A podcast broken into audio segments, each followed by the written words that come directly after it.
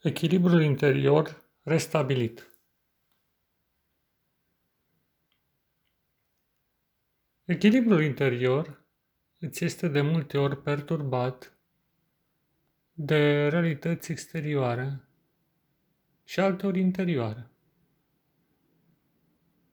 Pe de o parte, lumea din jurul tău te provoacă la modificări neașteptate ale dispoziției ce nu țin de tine.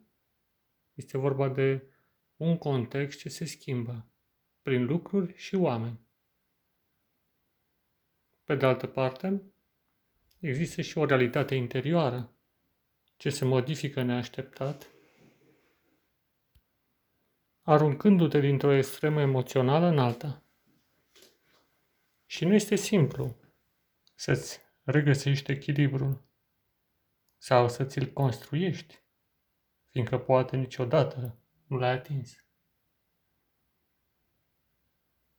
Și atunci este o artă fină, aceea de a lăsa să treacă prin tine aceste schimbări neașteptate din exterior sau din interior, să nu te identifici cu ele și să rămâi mereu ancorat în originea tuturor lucrurilor, adică în Dumnezeu, în Hristos, Isus.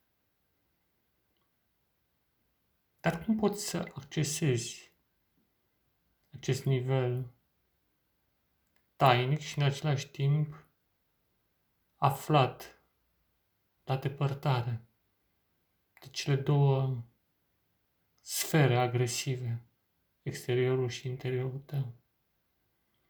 Cum poți să găsești acest loc de refugiu și să te întemeiezi pe el ca și cum ai sta pe o stâncă ce nu poate fi clintită de cineva.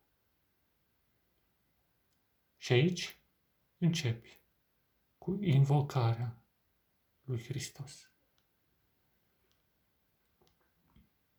Doamne Iisuse Hristoase, te rog mult, descoperă acel loc larg al liniștii cerești, unde exteriorul și interiorul să nu mai ajungă. Fă-mă să stau în mijlocul acestei lumi, ancorat în această realitate suprafirească și în același timp ce înglobează lumea murdară din jurul și din interiorul meu. Doamne, Tu ești singura insulă, Tu ești singura oază în care găsesc adăpost și salvare.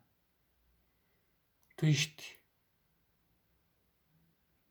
ceea ce am nevoie în modul cel mai înalt și mai adânc. Te rog mult, descoperă în cale descoperă în drum. Slavă ție în veci. Amin. Invocarea îți deschide calea cunoașterii. Dar aceasta se face dincolo de cuvinte, prin experiența practică, urmând mereu calea înțelepciunii, calea vieții. Și de exemplu, în contextul în care te găsești, poate ar trebui să începi să cultivi tot mai mult repausul. Repausul fizic și mai ales repausul mental. Să oferă gaz ca mintea ta să poată contempla și digera în liniște toate experiențele reale sau imaginare prin care trece. Să oferi timp în care să auzi doar glasul Dumnezeu, vorbind prin cuvinte și mai ales dincolo de cuvinte, prin experiență, prin trăire, prin viața însăși. Și rămâi astfel într-un domeniu al sacrului. Și un templu uriaș observi în jurul tău și înțelegi că această lume nu este decât o cameră sau anticameră a templului lui Dumnezeu. Întregul univers este un templu al său. Și privești către el. Privești către Golgota, de exemplu. Și vezi suferințele fiului omului. Și înțelegi că prin ele, nu numai el, ci și tu ai învins. Și cer acum, printr-o invocare sfântă, Doamne Iisuse Hristoase, aplică în mintea și în corpul meu această biruință a ta de pe cruce, prin care tu ai creat acest spațiu al libertății de pline într-o lume a robiei păcatului.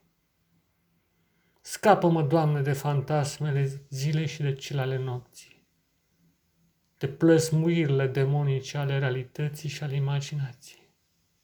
Scapă-mă, Doamne. Vino acum în viața mea și aplică meritele tale. Suferința ta este liberarea mea și îți mulțumesc pentru aceasta, Doamne. În crucea ta este secretul întregii biruințe. Te rog mult, Doamne, salvează-mă, salvează-mă acum. Și fă să rămân în acest spațiu al libertății de plină, printr-o taină, printr-o minune, dar printr-o experiență ce va rămâne practică și vizibilă mereu. Slavă ție în veci. Amin. Fiindcă există o realitate suprafirească ce se suprapune peste experiența cotidiană, și poți păși în interiorul ei.